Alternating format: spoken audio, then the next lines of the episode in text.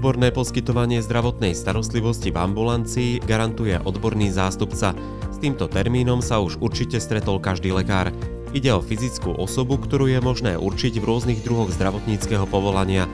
Na to, aby zdravotnícky pracovník vôbec mohol vykonávať činnosť odborného zástupcu, musí splňať zákonom stanovené podmienky. Bližšie si ich rozoberieme v dnešnom podcaste, ktorý ste sa rozhodli vypočuť si. Povie o nich doktor Tomáš Husovský z advokátskej kancelárie H&H Partners. Vítajte pri počúvaní.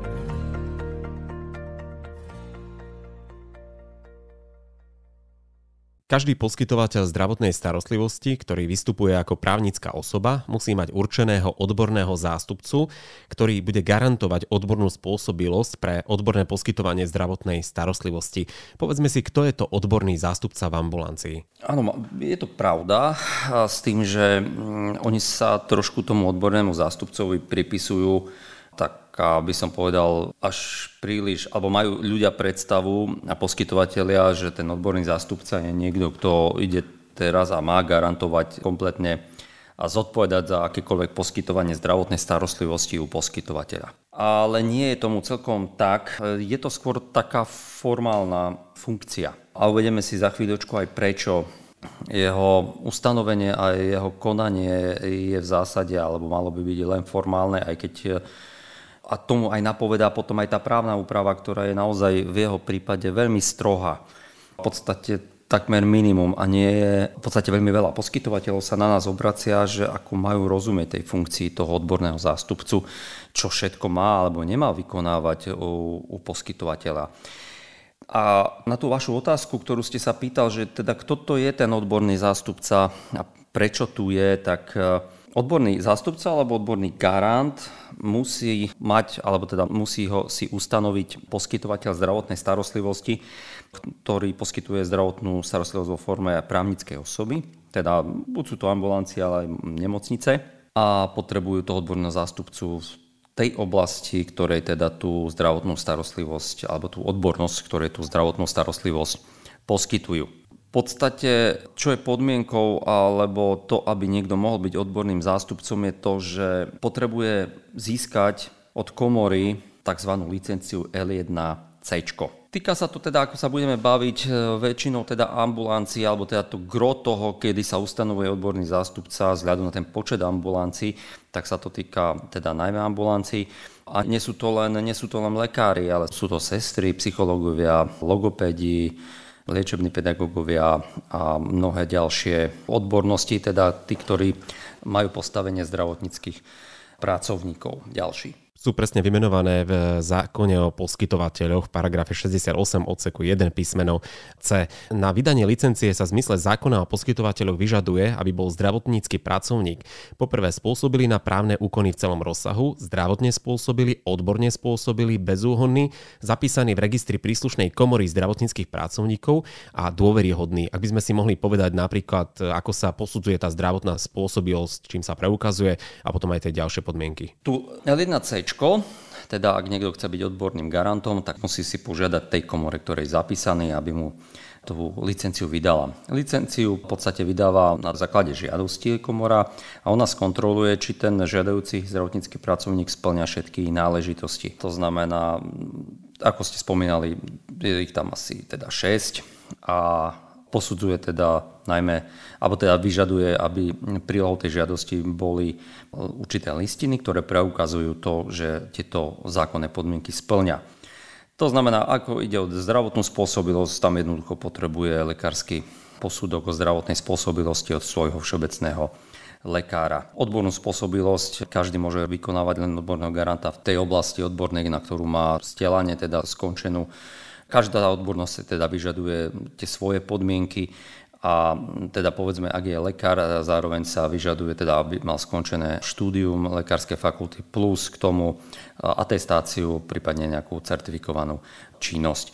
To všetko teda si komora skontroluje, zároveň si aj ona sama žiada o... Môžu to doručiť súčasne so žiadosťou, ale ona si zabezpečuje to, zistuje to sama, teda tú bezúhonnosť cez register trestov. Zaujala ma tá dôveryhodnosť, e, to znamená, že možno si to niekto vysvetlí, že je dôveryhodný, že sa to iba skonštatuje, ale ono sa to v zákone myslí tak, že nemal zrušenú tú licenciu napríklad. Áno, je tam niekoľko takých ustanovení, ktoré sa týka dôveryhodnosti tou dôhrednou osobou je to, že uvedený lekár nemal niekoľkokrát, alebo teda nemal zrušenú licenciu, napríklad kvôli tomu, že uviedol vyslovene umyselne nepravdivé údaje, alebo bola mu uložené nejaké disciplinárne opatrenia.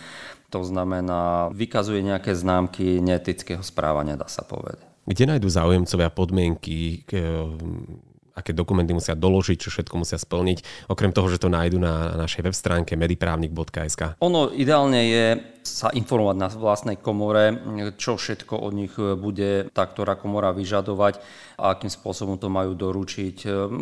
Každá komora má trošku stanovené tie, mali by byť teda rovnaké, ale možno tá komora chce tej žiadosti, má nejaké požiadavky svoje vlastné.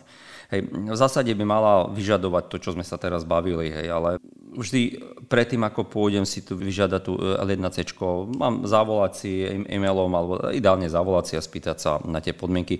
Dokonca oni majú aj také žiadosti, ktoré sa im vypracované vopred, nejaký formulár, kde si to už len dopíšete a na konci tej žiadosti aj máte prílohy, ktoré oni od vás vyžadujú. Po získaní licencie na výkon činnosti odborného zástupcu môže odborný zástupca začať so svojou činnosťou, ale iba za určitých podmienok. Treba povedať, že väčšina tých odborných garantov aj vykonáva reálne činnosť. Keď si zoberieme ambulancie, tie sú takmer vždy vlastnené tými osobami, ktoré aj vykonávajú činnosť, alebo teda aj ich lekári a tí sú aj sami sebe odbornými garantmi vo vlastnej spoločnosti. Často sa však stáva, keď lekár kupuje ambulanciu, nemá ešte patričné vzdelanie alebo ešte sa dovybavuje L1 licencia a vtedy ešte ten odborný garant e, pôvodný, teda bývalý majiteľ povedzme, zostáva ešte ako odborný garant a on proste musí ešte zostať určitý čas po predaji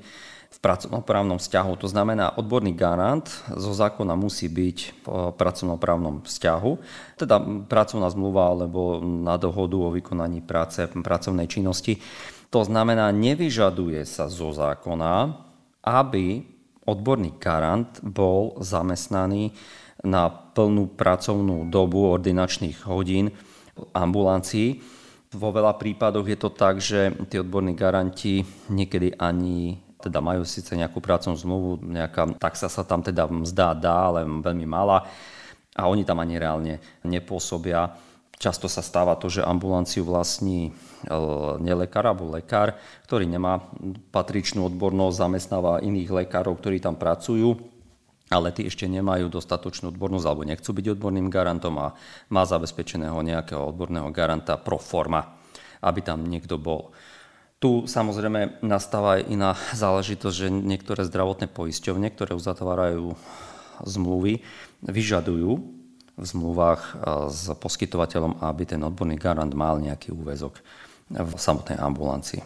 Aké kompetencie, respektíve práva a povinnosti má odborný zástupca? Čo môže robiť a čo už naopak nie? Na prvý pohľad to zákonné znenie Celkovo treba povedať, že právna úprava, čo sa týka odborného garanta, o tom, aká je jeho funkcia, čo má vlastne reálne vykonávať u poskytovateľa, tak tá je veľmi strohá, dá sa povedať, že pokrýva to jedna jediná veta. A to je, že osobne zodpoveda za odborné poskytovanie zdravotnej starostlivosti v zdravotníckom zariadení. Množstvo klientov sa nás teda pýta, že čo to znamená, že akože lebo mnohí teda predávajú ambulanciu, alebo ich známi pýtajú sa, či by nemohol robiť odborného garanta, že on tam nebude a len bude pro forma zapísaný, dajú mu 100 eur mesačne a že je to v poriadku. No ale on, keď si prečíta tú vetu, že on osobne zodpoveda za odborné poskytovanie, tak berie to tak, že no, ja tam nebudem a oni to poskytujú a za to budem úplne že zodpovedať za to poskytovanie. No na to treba povedať, že nenájdeme úplne jasnú odpovedanie ani vo výklade, ani komentároch, ani v judikatúre, ale gro toho treba povedať, že takom, ako je stav na Slovensku momentálne, tak ten odborný garant naozaj nezodpovedá za to, že či ten postup tých lekárov, iných, ktorí tam pracujú, vykonávajú tú činnosť alebo za to, že niekto poskytol zdravotnú starostlivosť non lege artis.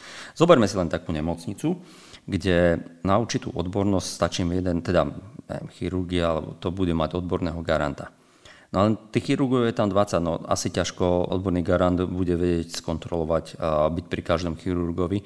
A preto takéto ustanovenie, alebo to, že by on mal zodpovedať za to všetko, je, dá sa povedať, e, absolútne nevykonateľné. To znamená, na túto jednu zákonnú vetu o tom, že čo má zodpovedať odborný zástupca, nenadvezujú žiadne iné práva a povinnosti odborného garanta. Z toho teda môžeme povedať to, že naozaj on, e, tento odborný garant nebude zodpovedať za poskytnutú zdravotnú starostlivosť.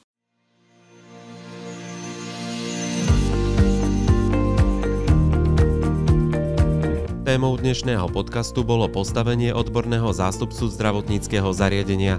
Ako ste sa dozvedeli, je možné ho určiť v zdravotníckých povolaniach, ktoré definuje zákon o poskytovateľoch zdravotnej starostlivosti, zdravotníckých pracovníkoch a stavovských organizáciách v zdravotníctve. Zároveň, aby zdravotnícky pracovník mohol byť odborným zástupcom, musí mať vydanú licenciu na výkon činnosti odborného zástupcu. Vydávajú príslušná komora zdravotníckých pracovníkov. V prípade lekárov je to Slovenská lekárska komora. Veríme, že vás dnešný podcast zaujal. Ak máte pre nás tému, ktorej by sme sa mali venovať, napíšte nám ju na adresu podcast.mediprávnik.sk Počúvať a zdieľať naše podcasty môžete prostredníctvom služieb Spotify, Podbean, Apple Podcast, Google Podcast a nájdete nás aj na YouTube kanáli Mediprávnik Podcast. Majte sa krásne.